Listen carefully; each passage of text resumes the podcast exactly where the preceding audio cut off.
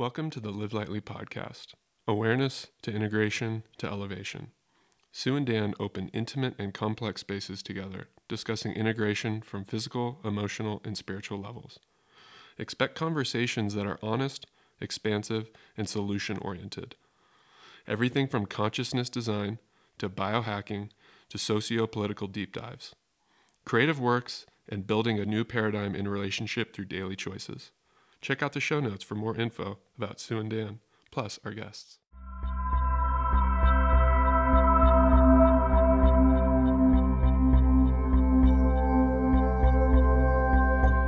This week on the Live Lightly podcast, Sue sits down with Ruby Warrington, who is the creator of the term sober curious. Author of the 2018 book of the same title, her work has spearheaded a global movement to reevaluate our relationship to alcohol. Other works include Material Girl Mystical World 2017 and the Numinous Astro Deck. Ruby's also an astrologer and the founder of Numinous Books. I published with Numinous Books this year, and Ruby was my main editor on Transitory Nature Breaking Binaries for Integrated Being. And over the course of the year, we developed a deep creative relationship and friendship, and I was so excited to interview her this week on the Live Lightly podcast. All right, let's get right into it. Welcome to this week's Live Lightly podcast. And I have the honor of sitting down with Ruby Warrington for this week's conversation. And she is the author of two books, uh, one of which I loved. Actually, I loved both. I just read your first one, though, after I read your second one. Yeah, because I think Sober Curious, your second one, is like what beautifully codified language for, I think, the internal dialogue for so many people if they registered on the addiction spectrum or not. And mm-hmm. first off, before we get into Mystical World Material Girl, I want to ask you about what does it feel like to see the word sober curious just everywhere now? As a lifelong lover of words and a wordsmith, and somebody who always, you know, throughout my journalism career, my greatest pleasure came from kind of crafting headlines and attention grabbing sort of ways of talking about concepts. It is one of the most deeply gratifying experiences of my professional life to see the way that that term has just kind of like captured the public imagination to the extent that it has. The fact that with two words, just two words, this is my Mercury and Aries. I'm like, if we can say it in less words, let's do it. mm-hmm. two words that speak so clearly to such a broad spectrum of individuals and such a broad spectrum of experiences when it comes to substance use abuse etc um, yeah that to me is like job really well done you know? Mm. i'm really really thrilled. And not just for my own professional gratification but because i know how much permission it's given people to just explore and ask questions that perhaps might have felt off limits before. Mm-hmm definitely. I mean, it is such a doorway in into a very intense topic, you know, addiction and sobriety. It's so intense that often many of us don't really want to touch it or look at it in a very intimate way, even though it can be one of the topics or inner inquiries that just blows the lid off our understanding of who we are and how we interface with the world. So like it's kind of like a dip the toe in and then you get a you get a second to dip the toe in and then you get to dive in.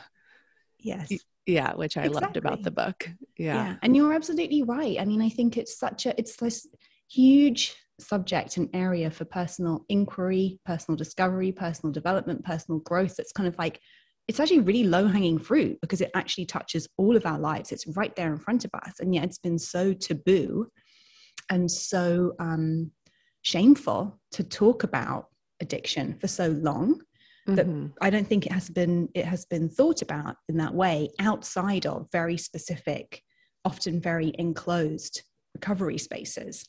Yeah. Where, you yes. know, now that I know I know so much more about recovery rooms, 12-step programs, rehabs, etc., etc. I now know that what goes on behind closed doors is deep, deep, deep personal spiritual work. I wasn't aware of that because I never thought it was for me Mm-hmm. And now, um, yeah, I'm obviously very aware that addressing how we use substances, particularly something like alcohol, which is we pick it up to change the way we feel, to change who we are on some level. Mm-hmm. It's a huge, huge, rich area for personal discovery when we start to look at that. Yeah. I think one thing that was really relevant in the book to sort of double down on what you were just saying about change the way we feel. It also felt like some of the lines of questioning that you were presenting are also like we can be a little bit of someone else when we put on this disguise you know or that we feel or all the marketing that's coming at us especially as women which i wrote some sentences down of things that you are highlighting in particular about alcohol marketing towards women that we get to be somebody else or a b- better version of ourselves or desire fulfillment to use your words or i laughed out loud when you were like self-actualization. I was like yeah through tequila shots totally that makes sense. But like this the this kind of idealized like extroverted cool girl party self mm-hmm. that many of us have been taught is what will get us love, attention, affection. Like, yeah, we can actualize that part of ourself through tequila shots. At what with what consequences though, you know, at mm-hmm. what cost? Yes, yes. And maybe we could just touch on the cost, like personally for you. I'll chime in a little bit too, because it's also been a journey of mine with substances. And, you know, what really I know in the book you're like clear mind. I woke up having to pee and I didn't have a headache. Like those are all very tangible things. And then on a bigger level, you saw this parallel currents in your life of more spirituality entering and more connection to the divine as less abuse of substances in sort of an unconscious way was happening. Yeah, absolutely. I mean, I think it's sort of um I almost don't like it talking about these and i and i do for more in more mainstream conversations perhaps but like talk about you know the benefits of quitting drinking. I guess talking here i might talk about like yeah the avenues of discovery through quitting drinking. I don't think for somebody who considered myself a kind of normal social drinker didn't ever consider my drinking to be problematic because it looked like the kind of drinking that everybody else was doing even though it was very excessive I now can see. Um, just there, it, it, these sort of there have been layers, I suppose. The first layer is physical, right? Yeah, no hangovers. That feels great. Oh yeah, what? All my my gut problems cleared up overnight. Like, mm-hmm. oh, I'm mm-hmm. sleeping through the night, so I have so much more energy, so much more focus, so much more clarity. Then beyond that, the mental kind of benefits, I suppose, you know, like, oh, just more clarity of mind, more attention to detail, more focus, less anxiety, more awareness of the things that cause me anxiety and the actions I can take to kind of move past that. And then perhaps third level, the emotional, like, oh, here's some of the, here's actually some clarity around all of the dots that join up all the way back to incidences in my childhood, which kind of help me explain why I act this way I do, why I feel the way I do in certain situations, how I came to believe certain things about myself in the world. There's just, I suppose, clarity is like the major difference. Just really being able to see the wholeness of my life and my experience from childhood to now. And like I said, kind of join up all those dots as to like, where so many of my disordered or dysfunctional beliefs, behaviors, self beliefs stemmed from.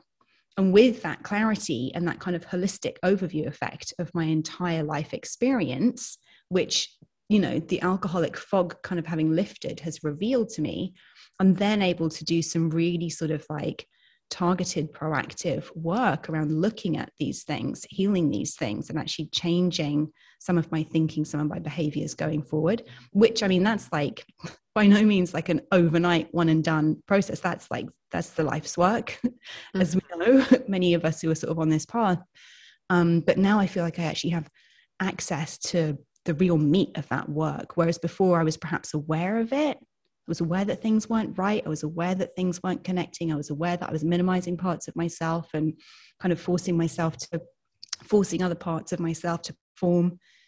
But now I can kind of, now I feel like I have access to all of it mm-hmm. and can mm-hmm. actually really engage with my inner work and my work in the world in just a much more authentic and holistic way. Yeah, that's so beautiful. And you kind of alluded to the idea that it was a sequential process of growing clarity. So, over Mm. time, did you find when you weren't reaching for a substance to be this particular version of self or to cope with something uncomfortable within you, that then once that hit the surface, it was like, oh shit, I, I have to have additional an additional emotional coping pattern now since I can't Right. go do the old one you know Right. so now all of a sudden like a whole nother level of clarity starts to come forth Yes, exactly. So Mhm. yes, it's like I need additional ways to grab additional new solutions for these kind of issues that I may be grappling with. But also I need new ways of being. I need new activities. I need new community that actually does mirror and reflect and support the person I, I really am, you know? yeah Mhm. Um, so lots of boundaries, lots of work, boundary work, um, lots of um, yeah, discernment work. You Mhm. know, what's really for me, and what Yeah. am I trying to? What would I like to be for? What would the world like me to believe is for me, which actually is not part of my path. yeah Discernment work. This is yeah, this is big.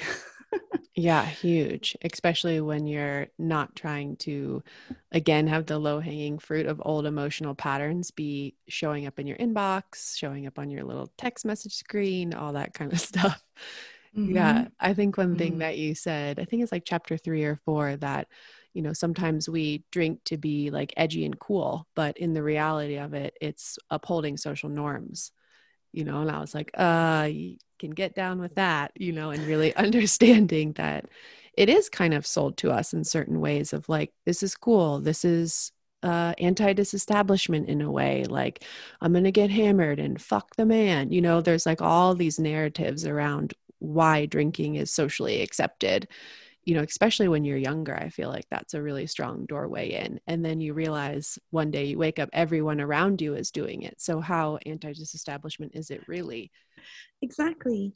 We often use alcohol as a way to rebel and like fuck the system and I'm going to be my own person and like you can't tell me what to do. Um, but actually, the truly rebellious thing in a world that is what I call a dominant drinking society is to not. I actually did a, an episode of my podcast recently with somebody who was very into the kind of straight edge movement when she was a teenager. And for her, not drinking was the act of rebellion because it was so much the norm.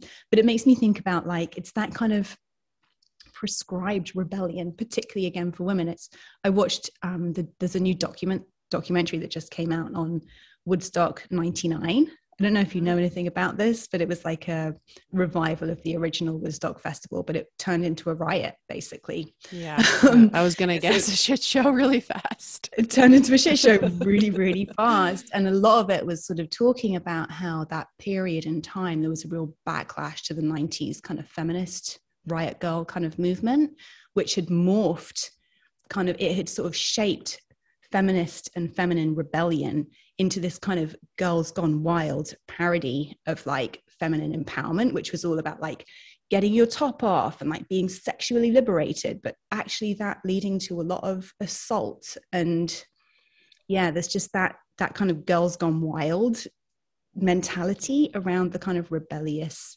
drinking that I think I certainly grew up against that backdrop. Like, you know, alcohol Yeah. is gonna is gonna make you wild and sexually promiscuous. And actually it's not necessarily empowering at all, you know? hmm Yeah. I mean, to sort of double back, it obviously reduces our ability to discern, you know, chemically, right? And that discernment and contemplation is sort of the stepping stone to empowerment, right? But definitely sold as women's liberation. And you highlight this as that's actually sort of in in the guise of toxic masculinity Mhm. drink more, be free, be like out there, do what you want to do, wear what you want, all that kind of stuff, but with impaired judgment. with impaired judgment and within a society that still is largely, you know, very patriarchal and oppressive to women and particularly women's se- sexuality. hmm Yes, definitely. I thought that that section in the book of sexual abuse and drinking is really well researched, which is one of the reasons that um, really I found you because you don't just put your opinion and without any subtext. You know, it's like a bit of why you got interested in the topic and then a lot of really amazing research around that topic and, and how that threads through the fabric of society. Right. So, you know, I think that that was really well done in Sober Curious, particularly with rape culture and abuse and mm. drinking. I mean, my background is journalism. So I always, I, and even as a kid, I've always had that very curious, inquiring kind of a mind. I was talking to my husband the other day and I was like, yeah, I'm a dot joiner. That's kind of like my special skill. I'm a dot joiner, you know, and I've always been very much this, very much an observer, you know, like the one in the group who will kind of not be saying much, but listening intently and then chime in with a, ah, this links to this. See what's going on there? that mm-hmm. kind of a that's sort of my mo and um so yeah that i bring that to all my all the subjects that i now am writing about so mm-hmm. yeah i'm glad that you enjoyed that section it was really hard to write because i didn't want to come across as being judgmental because that's another thing. Like i really um i wanted to make the whole sober curious conversation again not about like there's a right or a wrong here. This is truly about you discerning what is the right the best path for you the most supportive the most empowering path mm-hmm. for you you know? Yeah yeah. I mean you both you and bess helped me with transitory nature so much with the one liner header but i think you, you like sober curious has them every other paragraph basically. You know i think that section was like conquering fomo or something yeah. which kind of makes you laugh out loud to begin with you know and then it gets really serious but then it makes you laugh. So there's like a lot of emotional play there i think instead i didn't read it as judgment at all. I read it more as like bouncing between emotions like oh that's weird. Oh that's funny you know that kind of thing. Life right? That's life. Yeah. Yeah. Bouncing between the emotions something else you discover we're all doing all the time, like pinball machine. Yeah. when we're not when we're not masking or, or manipulating how we feel with substances. Mm-hmm, totally. I think another brilliant quote in the book too was uh, I think it was Dorothy Parker. Two drinks, I'm under the table. Three drinks, I'm under the host. Uh huh. That I thought is such a great understanding of the depiction of alcoholism in our culture and that it it can look very particular for you and maybe it is only two drinks. And that's something i grappled with a lot early on. Mm-hmm. my mom took me to aa an aa meeting at like our community church when i was 17 and i weirdly felt more comfortable there than i did at a high school party you know with all these people that look so much different differently around me you know? But i was like i'm not an alcoholic mom. I just like have some beers with my friends you know? But there was a serious problem with all the water in my chart and just sort of morphing mm. into what everybody else is doing. But mm. that sentence quote made me laugh out loud. Like, why don't we have that conversation more? Which I know that is part of the mission of Sober Curious, but to understand more of what substance abuse looks like for you instead yeah. of the narratives culturally that sometimes separate us from our truth that is icky and we don't want to touch it. mm-hmm, absolutely. Like some people would often say to me, but you didn't have a problem. You didn't have a drinking problem. Like, define, can you just define problem for me, please? Because I think I should be the one to decide if if my alcohol consumption is causing me problems. Like I'm the only one who's inside my head obsessing over whether I could have two drinks or whether that's gonna like completely derail me for the next day I mean I don't sleep. But mm-hmm. yeah, maybe mm-hmm. it's only two drinks. That might not look like a problem, but the level of obsession and the actual physical, physiological impact of two drinks for me was extremely problematic you yeah. know and yes i had there was a vol there were periods when i was drinking much much much higher volumes um but i feel like you know embarking on my healing path for want of better terminology which is documented in my first book material girl mystical world i'd really begun to sensitize myself to myself like mm-hmm. you know and during that process and in large part as a result of that process or hand in hand, had really become much more sensitized and much more aware of the true impact that alcohol was having on not just my physiological body, but also on my psyche, my self esteem, my emotional well being. And that um, the compound effect of that was just not worth even trying to keep it in my life anymore, you know? Mm-hmm. Yeah, I mean, this is sort of a, a great bridge point because as I was reading the books back and forth, I was thinking about sort of the intro of the first book and wondering as you got more access to sober circles, it sort of started to fall away naturally. And then the really deep inquiry on Sober Curious popped up. And I think that's one of the um, question marks. I see it in Connect to Spirit a lot too, as well. You know, my partner smokes weed and we do it together, or we always go out and I drink with my family, or we drink at holidays, that you're afraid that you're going to lose connections. And then where are the other connections that aren't interested in substance? Mm. And it's like you sort of did that backwards almost. You got into circles that were uplifting sensitivity and connection to self. And then all of a sudden, the sober curious work came second. Is that an mm. accurate assessment? Well yeah they were kind of hand in hand. Like i first started questioning my drinking when i was still living in the uk um, which is a very very kind of um, everyday drinking culture i guess i'll put it like that. Drinking is like the norm. Um, people drink a lot all the time and it's very very normalized and very few people really question that. I began questioning it then um, and it was it coincided with me discovering meditation and yoga which are often the kind of entry points to people on a more kind of holistic wellness path i suppose. And that came through through my journalism. I was working for a women's magazine and these were subjects that started to be of interest to people. And so i began to investigate them. And yeah i didn't put the puzzle pieces together at, at the time but it was exactly the same time as i had my first meditation session that i really began to question is my drinking really serving me? Very mm. innocent very internal, private kind of inquiry that began to spring up for me. And then a year or so later, I moved to New York, by which point I'd become very interested in the subject matter and decided that I wanted to launch my own blog, The Numinous, um, kind of looking into investigating these different areas, presenting them in a way that kind of felt accessible and interesting to perhaps a younger generation. This is around 2012. Mm-hmm. Um, astrology was of a particular interest to me at the time and tarot and these sorts of esoteric tools. And so that move to New York, beginning to investigate these different subject matters and kind of introduce myself to and enter into lots of circles where they were being practiced.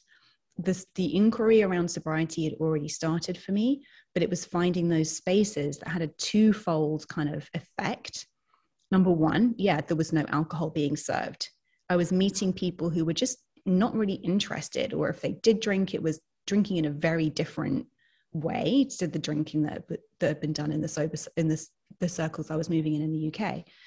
Um, and then the second kind of like second layer in a way was well like yeah i was engaging with a lot of healing practices that were helping me to look at some of the stuff that i'd been drinking over that i wasn't even really aware was there you know mm-hmm. my drink i remember when i first kind of really I first started talking to friends about the fact I wanted to drink less and that I wasn't really, I was questioning my drinking. And yeah, I would get a lot of, but you don't have a problem. And then I would also get a lot of, but you only drink to have more fun. You're just drinking to have fun. there's nothing mm-hmm. wrong with wanting to have more fun.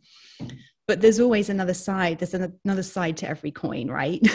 so drinking to have more fun, and I write about this in Sober Curious, why was I not already having fun? Why did I feel like I needed to numb something down, block something out in order to kind of turn up the fun volume in my life, mm. especially mm. a substance which does have so many toxic side effects?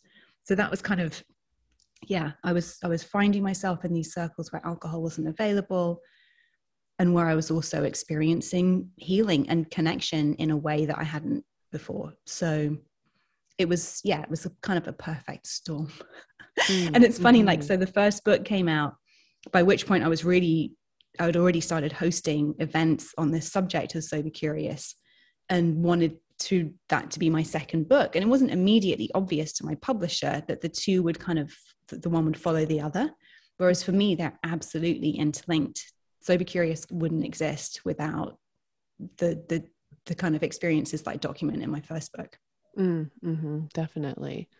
I think I, to, to double back on something you just said, Dan and I often say that to each other when we first got together of why aren't we having fun? We didn't use those exact words, but we would be like, I'm not sure I want to go there because I'll drink too much. because I'll Mm. need to sort of tamp down or I'll be in a conversation I'm not interested in or I'll be out past hours that make me feel good the next day or no that's not really my vibe you know th- those were all the subtexts of saying like nah because I would need to be altered to sort of fit in there and that's not cool for me anymore Right. you know, to like actually Yeah. be able to say that out loud. No, I would have way too many drinks and would make me feel good. And I want to get up and do amazing things the next day.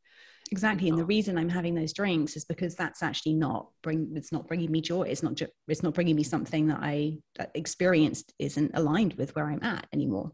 Yeah. Which is which is absolutely fine. And maybe it was once and that's absolutely fine too, you know. yeah, definitely. I think that's such a profound question to ask is like, why do I need to alter to cope? Mm, You know, Mm. even if it's just to have fun. exactly. yeah. Because like uh, we think about self-medication. Like if you know you're self-medicating, Mhm. then that's seen as kind of like bad drinking or problem drinking. But to what extent is like drinking to mask social anxiety or to, yeah, like fit in Mhm. with a crowd where you don't feel like you fit in? Isn't that also self medicating? Yes. Yes. I agree 100%. Uh, There's just so many layers of understanding the depth of self medicating, but we can't really Yeah. do that until we realize um, the sort of what makes us hum. Exactly. And another Yeah. big one that's coming up for people kind of as we move out of the pandemic, thinking people are thinking about travel, vacations, these sorts of things. Uh, And I know this because I've had a couple of journalists wanting to speak to me about it recently. A lot of, you know, drinking and kind of like downtime, vacation time, relaxation time sort of go hand in hand. And that can be one of the biggest stumbling blocks for people. And I one of the one of the big realizations early on was like, Jesus, I don't literally do not know how to relax without altering without literally lobotomizing myself without alcohol. Because Mhm. i'm running on such a kind of i'm running such a program of productivity. And i'm so addicted to that to that. I'm addicted more addicted to my productivity mentality than i am to this substance. I'm using the substance as my solution for burnout. Mm, and yet it's mhm. actually only depleting my system even more. So that's just going to crash and burn obviously so a big thing for me has been learning how to relax and do nothing Mm, mhm. and i even feel guilty kind of saying that because so deeply entrenched is the kind of like subconscious belief that i'm only of value to the world when i'm producing something constantly Mhm. That I only deserve taking up space on the planet if I'm producing something constantly. And this is something you write about in your book, you know, the hustle, the hustle flow Mhm. binary. It's I think we well. complete the binary. I- like I'm honestly on the other side. Like, why Oh am I goodness. working to make money to live my life? Why can't I just eat a plant out of my yard? Like, right. Right. so like gear up almost to be in that Right. sort of productivity state. But you produce so much. You are like, Yeah. you know, you're In always flow. kind of creating and but you're yeah, this it's coming from a different place, perhaps. Yeah. but neither is like better or worse because I do sometimes have to really self motivate, you know, because I could be like, Mm. oh, I just won't do the podcast this week or next Mm. week. Oh, I'll do it in a month. right. Yeah but i think that that uh, addiction to productivity and not knowing how to relax and then you were saying that you find that this substance is adding to sort of the depletion of your physical system is a crossroads for so many people and where the burnout conversation is huge right now and it's like the Mm. ways that we are relaxing are actually contributing to the uh, no gas in the tank for our physical bodies you know Mm. so Mm. like obviously we have to be able to learn how to not emotionally disconnect when we go to reach for something that's actually creating relaxation but our minds are pushed so far to the edge that we just want the whole thing to turn off Exactly. yeah and So we want a really quick off switch when actually sorry, you were you go ahead.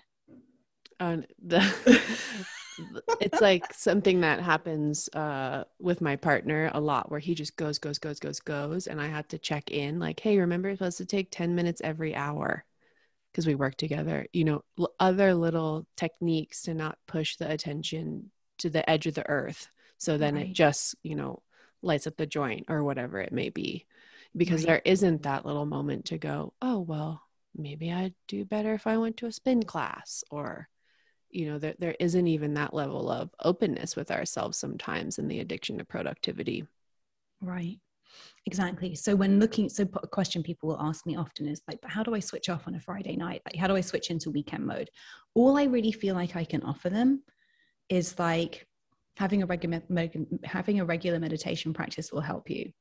A half hour yoga every day will help you. But i have to mm-hmm. give a mm-hmm. caveat but it's not going to like it's not going to give you the instant switch off switch that you're used to you're essentially when you engage with those practices you're retrain you're creating new neural pathways in your brain that are going to prevent you hopefully from reaching the point of burnout in the first place mm-hmm. but it's mm-hmm. not and i really have to kind of it's not going to happen overnight this is not this is and again like alcohol is a is um very useful substance in our kind of like quick fix society you know it's a really quick fix mm-hmm. for feeling totally. overworked, for feeling unhappy, for feeling depressed. It's a really quick fix, but it's not sustainable. Mm-hmm. Yeah, I think that's in the conquering FOMO section where you're like, don't you want to get smarter? Don't you want to have more gray matter in your brain? You know, I'm like, yeah, FOMO for no more gray matter. Like, like if you go to do the other things, you know, exactly that accumulates uh, like intensely over time. Yes. Absolutely. Yeah. And they talk about there's a fantastic, brilliant book for anyone who's interested in the kind of like brain science part of addiction. A book that I quote several times called The Biology of Desire. Mm-hmm. It talks all about the desire function of the brain and like the way that dopamine works and stuff, and how that is what is at the root and what fuels kind of addiction. And as such, addiction is normative for the human brain. Like our brains are designed to become addicted to things that feel good and offer us some kind of like reward. Mm-hmm. Alcohol is one of those things. Um, but it also really helped for me to kind of remove that some of the the shame and the stigma that comes with the addiction is a disease model, you know.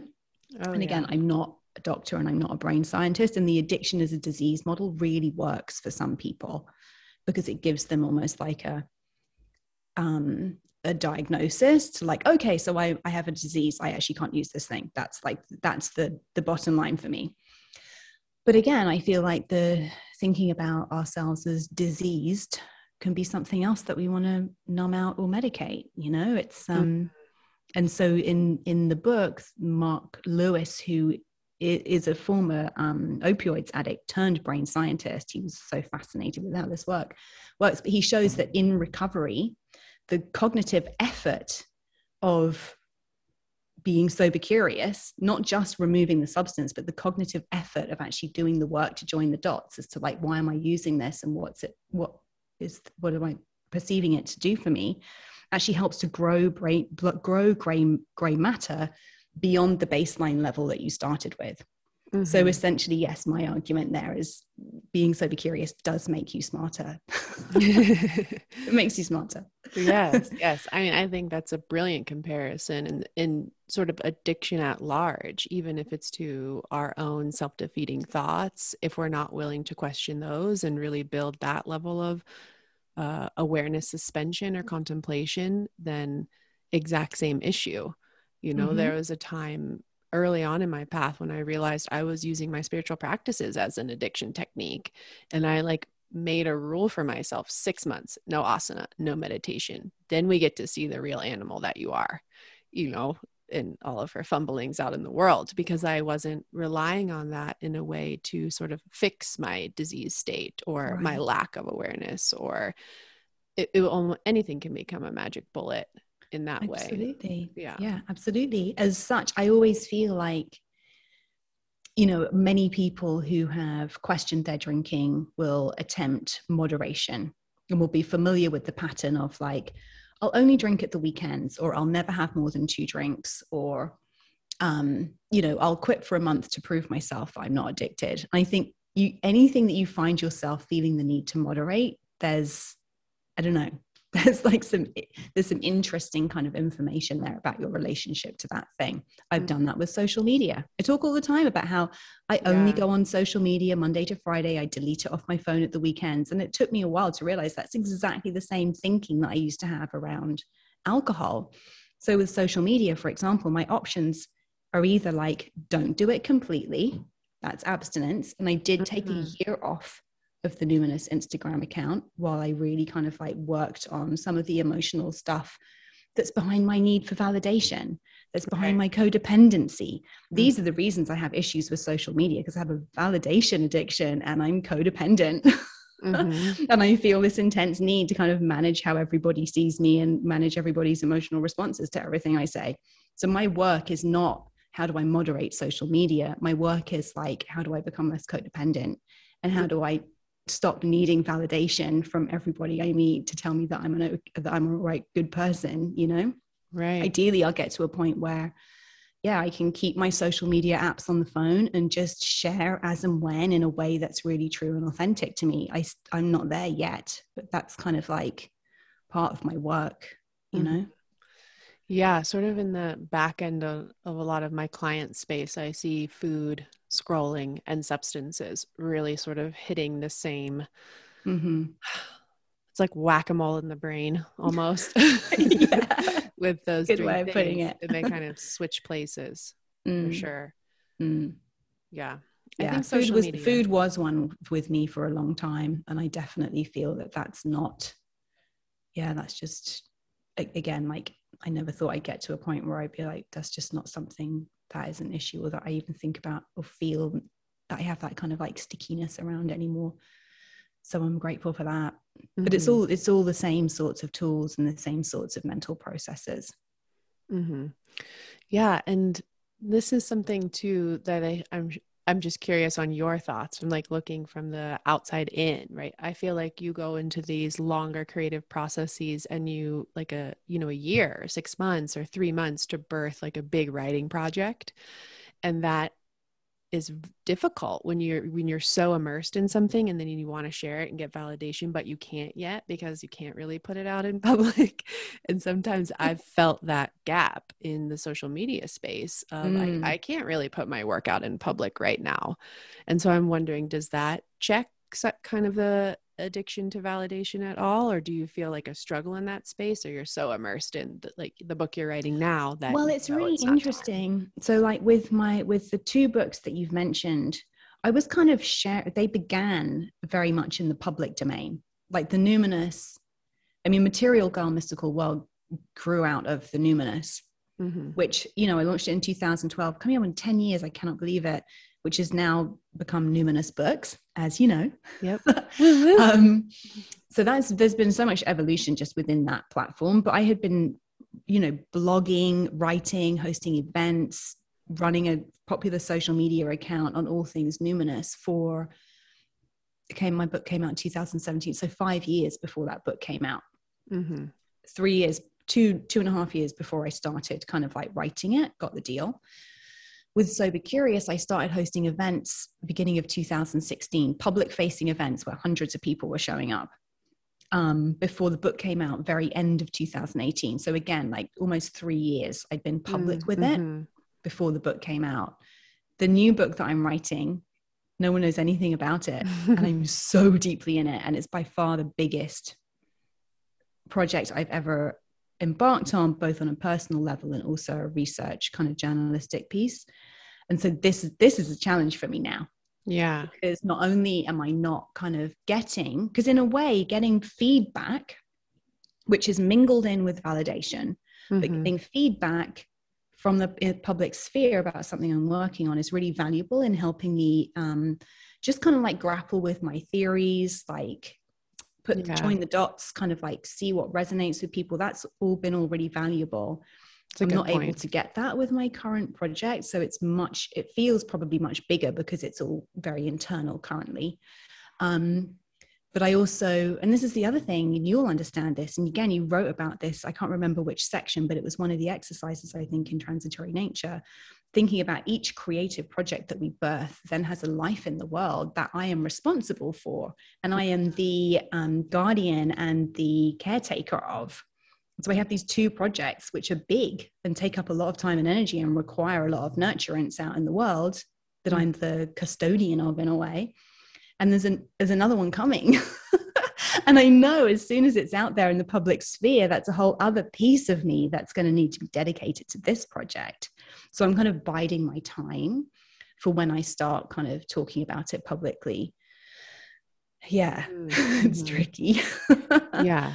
I mean, that makes perfect sense, like to understand the stewardship of it out in the world, you know, but stewardship, that's the word I was actually looking for.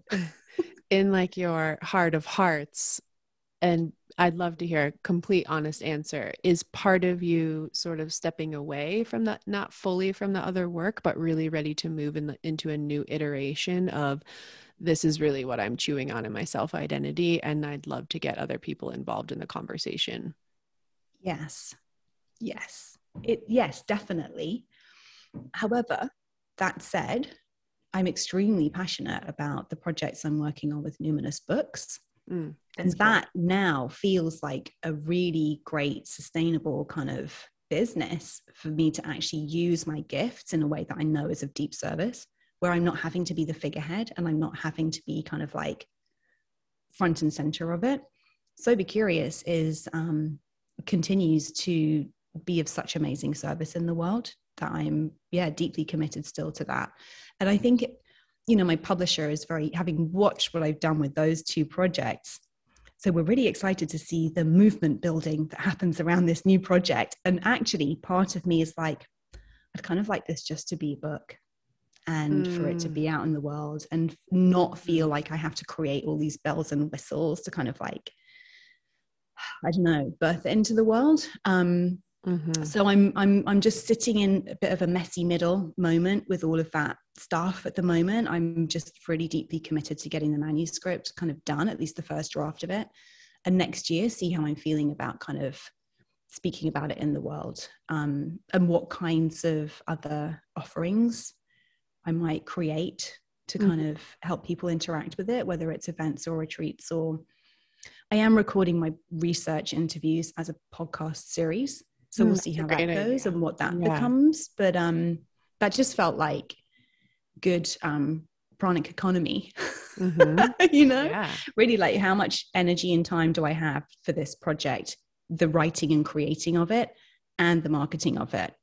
I can kind of double up there mm-hmm. by recording my research interviews, and I'll have that podcast series as a part of the promotional piece. Um, very cool. So yeah, trying to get smart about it and like just be really aware of my capacity um in terms of my energy and, and resources. Yeah, maybe do things a bit differently because I did get completely burnt out with the numinous and with sober curious. You know, it was yeah. really go, go, go, give it everything, everything, everything. And mm-hmm. they've been really successful. So like I have a model there for like burnout is the way to go. And I actually really I want to try and do it differently with this other one. We'll see. Mm-hmm. Yeah. I mean, obviously I know a little bit about the topic, but I, I have a feeling that people are going to be I don't want to say up in arms, but engaged, mm. very, very engaged. You know, so maybe yeah. it won't need as much sort of right. scaffolding or like PR planning and it will be like kind of like a mosquito to the blue light. Like, Wait, am I the mosquito or the blue light, or am no, I the, the book? The, the book's the blue light. okay. and so, so, okay, okay, up in arms. Yeah, I mean, a hugely triggering subject for me personally. Like I'm being triggered by my own writing constantly, which is um That's interesting. how I feel about. Which is interesting, thinking yeah. about how it may be received in the world. Um, and maybe part of my reticence around like being really out and proud with it is self-protective. Like, can I just put this out and let it be out there and kind of retain some distance from it and just but again, I mean, Aries, Aries, Aries, like I can't not, I can't not put this stuff out. mm-hmm. Yeah. I mean, I think you got to go there. That's yeah. what's going to give it the umph and be so amazing. Yeah. Yeah. Mm-hmm. And I think part of, and I, and I don't think it's any coincidence that I'm doing this kind of codependency work mm-hmm. now. And I've been thinking a lot about your private public um, binary. Yeah. Whilst engaging with this, because I've often said, oh, I don't want to have to develop the thick skin that it takes to be really kind of like out there and active on social media. But what if it wasn't about developing a thick skin? What if it was about being so true in myself and what I have to offer that I can I can take the the criticism not as criticism but just as like a way to engage really richly and deeply with this subject matter and to progress the conversation that i want to that i want to put out into the world Mm-hmm. you know what if i didn't take that as what if i didn't take criticism as a personal attack because i no longer am dependent on other people's validation or approval what Mhm. if i mean that to me is like amazingly rich work Yeah.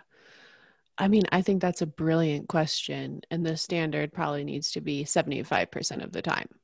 You know? yeah thank you because I I lo- like love that idea. It's kind of like a rise of the phoenix process in engaging with out outward validation, you know, and at the same time we can't control what someone else hurls at us if it's actually deeply engaging with our work or they are really engaging with a self-identity aspect that is coming up in them but is actually like yeah because some of it the is- work. some of it is abuse some of it is abuse and some Yeah. of it is an attack and that's Mhm. real and there is a need for self-protection in those instances yeah Yeah. But I think that all in all, there there is a level of like 75% of the time kind of like strength and maturity, like spiritual maturity, not sort of status quo maturity of like, okay, cool. Thanks for the feedback. We really don't have the same view. yeah Can you tell me more about yours? And it's tough on social media because that really isn't the platform for that. That's why I'm also so curious about sort of the entourage that's going to accompany your third book because there is Mm. so much space for deep conversation with those Mm. topics. And Mm. I'm just going to say my opinion. Again, it's my opinion.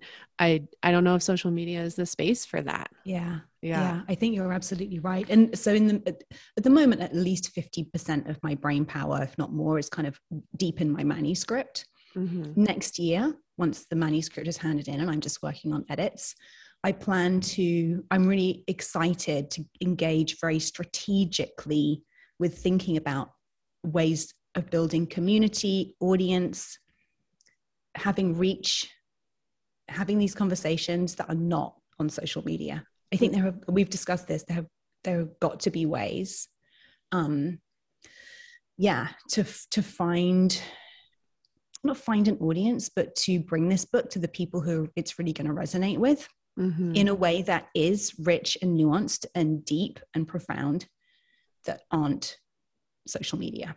There have Mhm. got to be, and I'm really excited to, like I said, just really engage with strategically with finding that path. Mhm.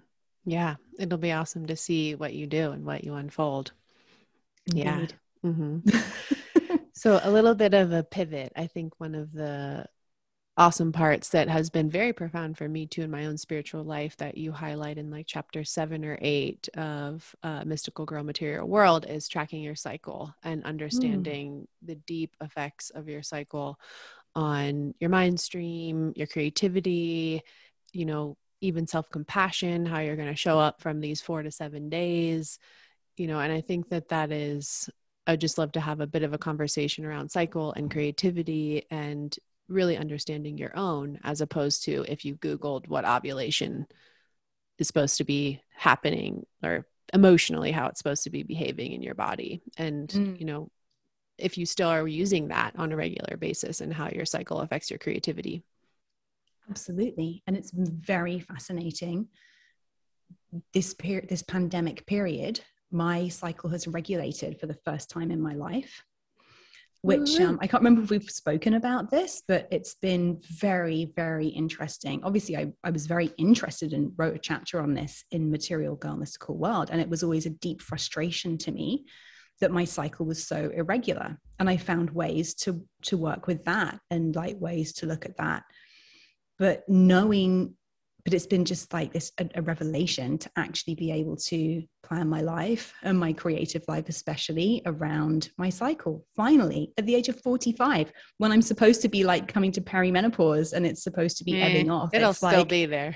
exactly. But it's like okay good. I actually get to like practice this now. So i have been taking writing weeks in a cabin upstate. My friend has a place that i've been renting once a month and I've planned those weeks with the time when I know my mind stream to be at the most clear and inspired.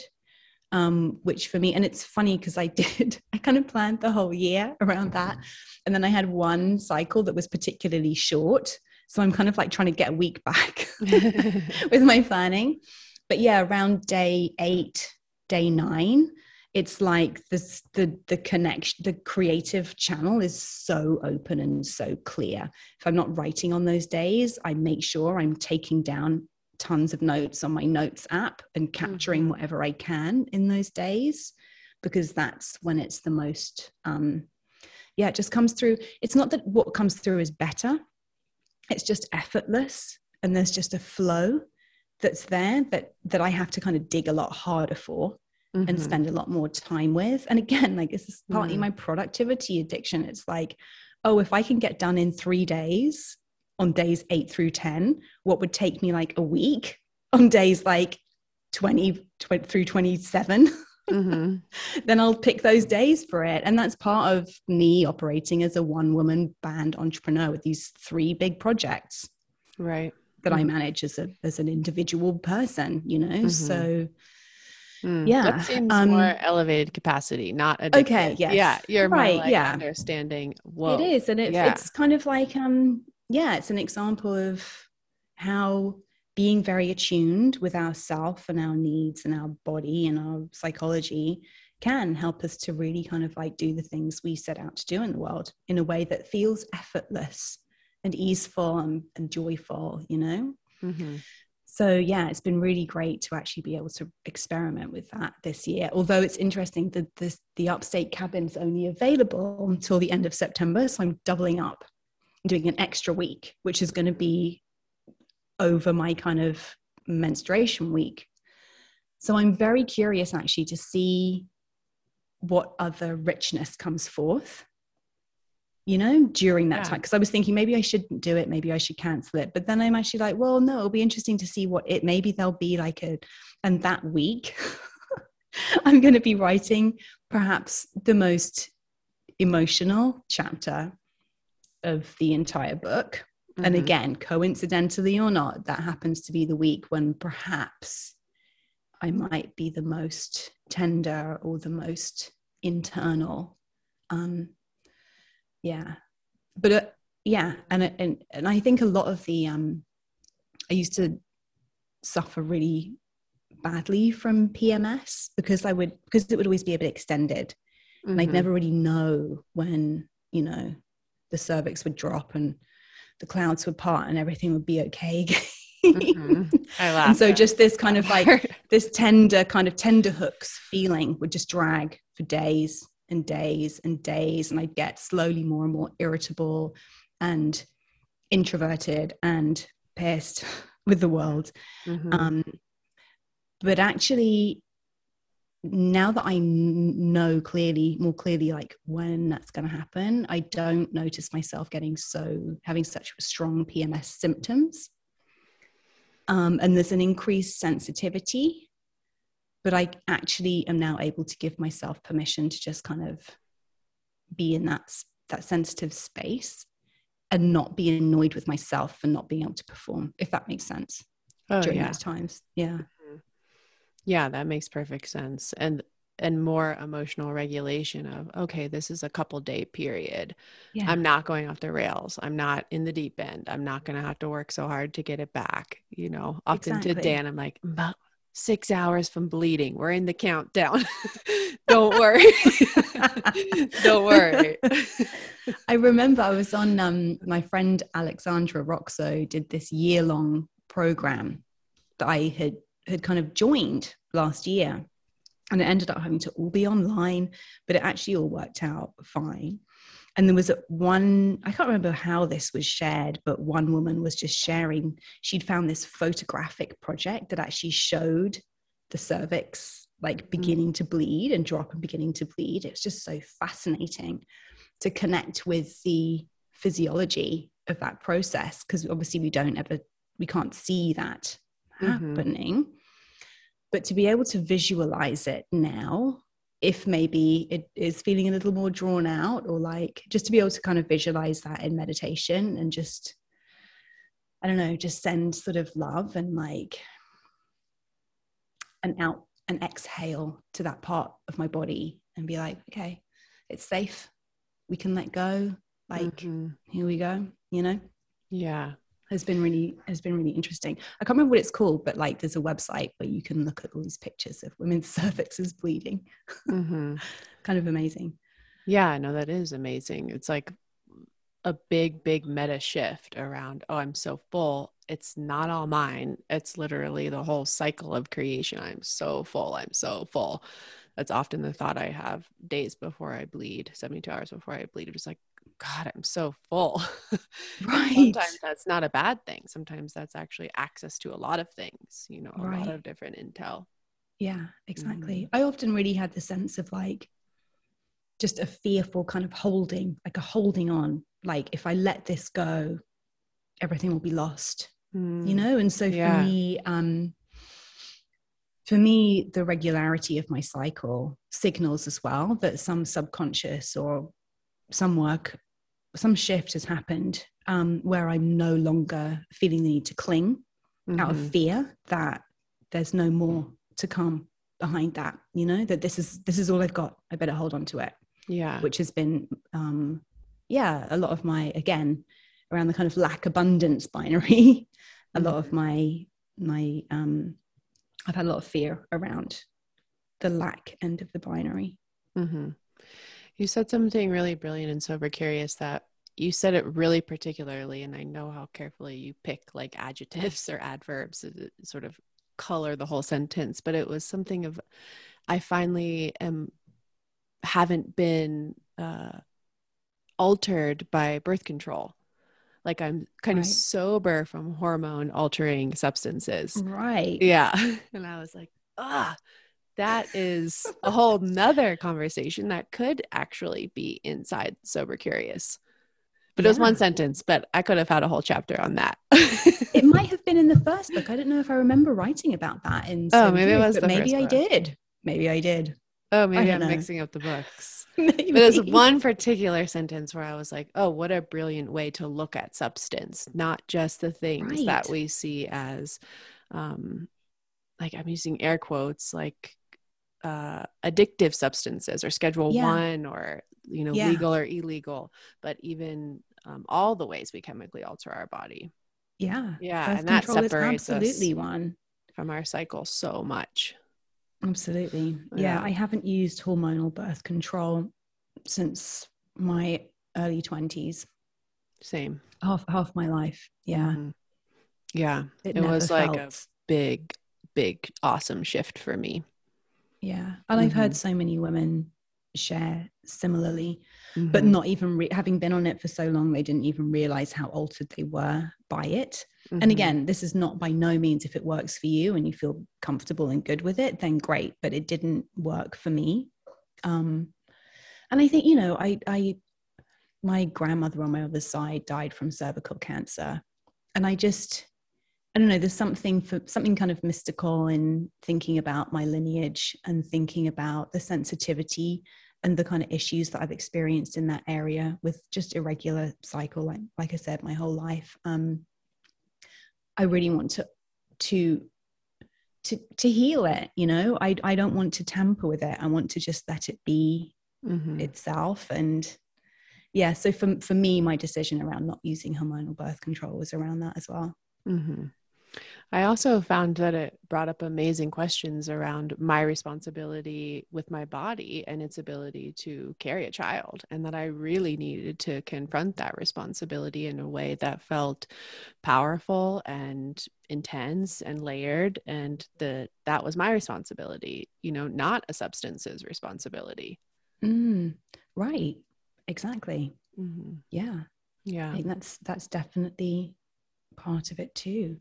Hmm So let's talk astrology, I think, a little bit to sort of wrap up. If you're okay with that. Yeah. I never get to talk about astrology because most of my podcasts are around sober curious.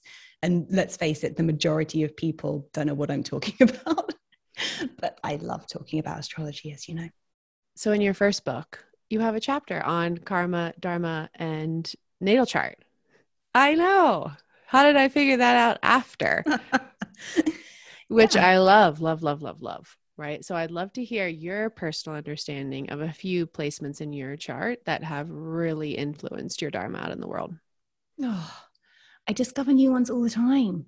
I've been studying my chart deeply for 10 years and still, like, I've only just recently started looking at, wow, I have Neptune right on my ascendant. And I think we actually discussed this, mm-hmm. but like, Neptune is such a blind spot in so many of our charts because it is like the you know it's kind of like this this murkiness, this sort of muddying influence in a way. Mm-hmm. Um, but it's our channel, it's our connection to divine wisdom, divine knowledge, and it's like right there on my ascendant. And I think that I was describing this with one of my book doula clients the other day. She's writing a very poetic manuscript, and it's coming through just in kind of snippets and, mm-hmm. and vignettes. That's cool and she we we we began by trying to kind of work out a structure together. And she was just like i just can't i just it, no. She's a pisces. Mm-hmm. and um, i was like okay so here's the thing. I'm going to create a, i'm just going to create a container based on our conversations. You just flow the stuff to me and i will flow it into that structure. Mm-hmm. and we did the first kind of round of this. And she was just stunned by how i'd been able to you know find a place for all of these pieces that kind of made sense in this like sort of memoirish chronological structure that i created. And i found myself saying to her yeah i kind of i work jointly with kind of intuition and logic. They're kind of interchangeable for me. They work mm-hmm. I, I kind of it's intuitive but it's entirely logical. And i think that neptune on the ascendant for me is like i have access to my intuition in a way that is also supremely logical and linear. Mm-hmm. What's your ascendant? Sagittarius. Sagittarius, yeah. yeah. yeah. So Neptune in Sagittarius on the ascendant is kind of like a channeling down of wisdom from from the unseen, from the unknown, from spirit in a way that kind of like I don't know, makes a lot of sense, is very teachable, Sagittarius, mm-hmm. you know? Yeah. So that's definitely something that I've been connecting to recently. It's funny, I used to often think, I used to feel like, oh, Neptune's so wishy washy. That's not me. I'm really direct because I am like, you know, Aries. But also, guess what? That that Neptune is trining my Sun and Mercury in Aries. Mm. So it's actually mm-hmm. kind of, yeah, I'm able to direct in a very kind of Aries focused way this Neptunian sort of um, spiritual connection, spiritual mm-hmm. understanding of the world. Yeah, that's cool. I kind of see it like three telephone poles, the trine, you know, and then right. you're like locating spirit.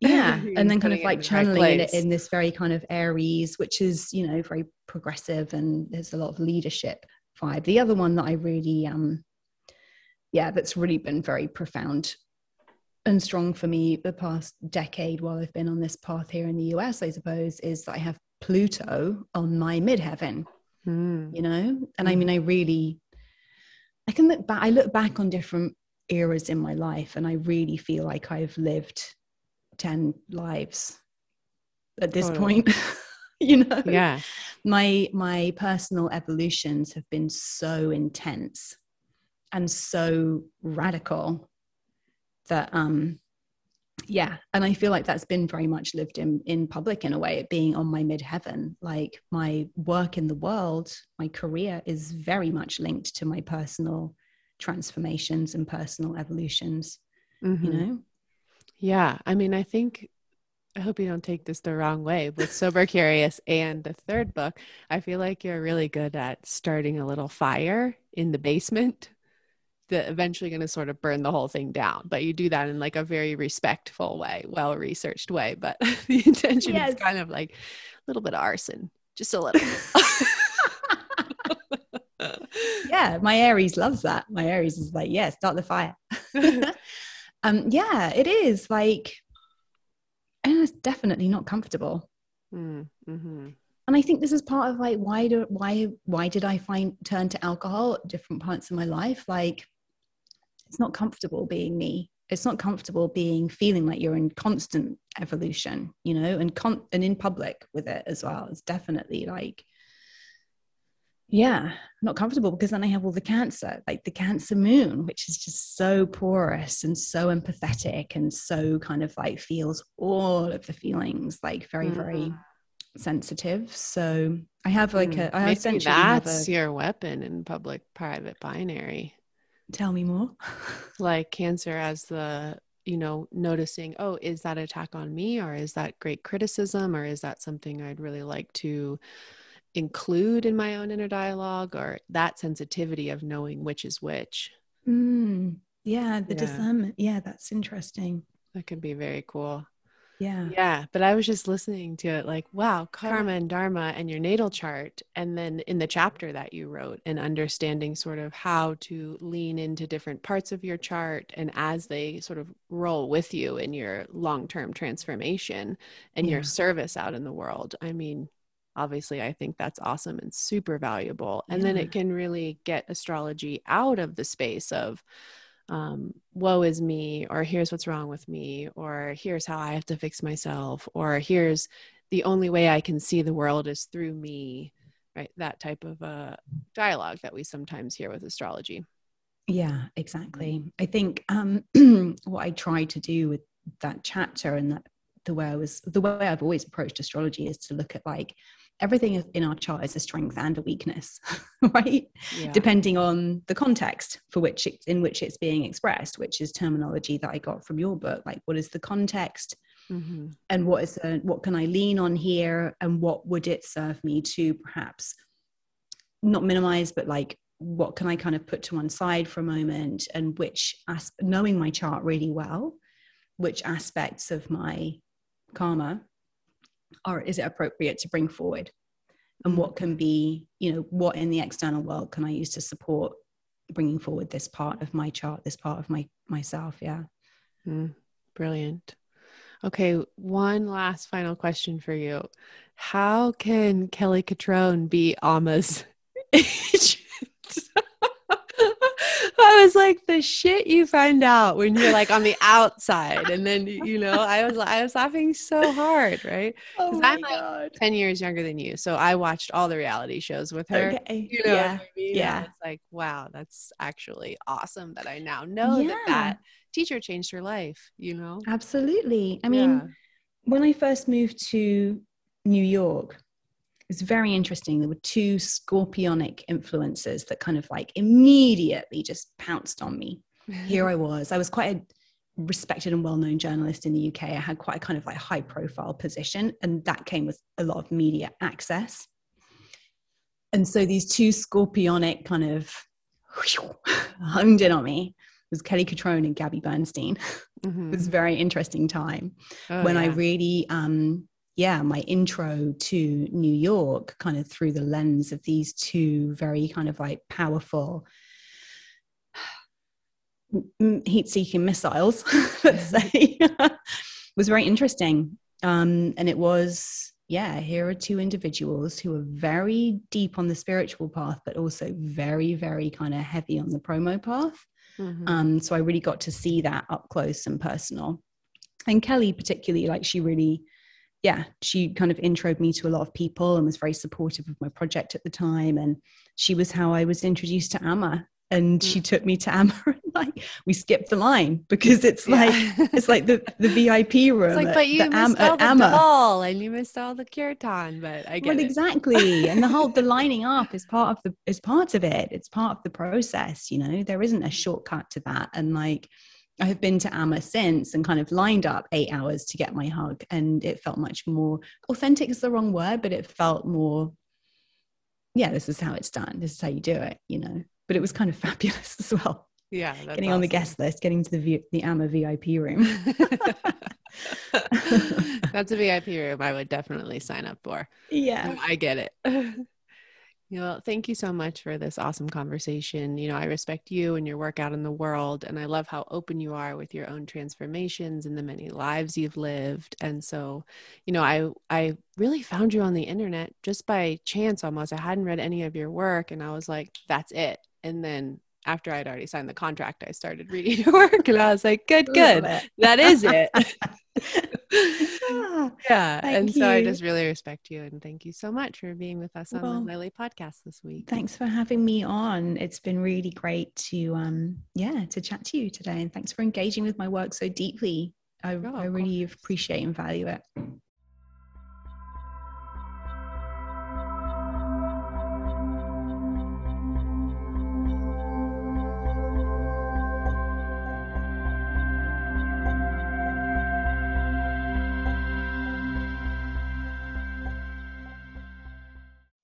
Thank you for listening to the Live Lightly podcast. If you loved this episode, please download and subscribe. Please leave us a review. We would love to hear from you and your main takeaways from this episode. Tag us on Instagram and Facebook at Live Lightly underscore. We will then reshare your takeaways and insights. We love bringing you these in depth conversations. Please remember the suggestions of our guests and hosts are for informational purposes only and should not be taken as actionable advice. This podcast is a resource for general information and education only. Live Lightly is not liable for your decisions to implement information from this podcast.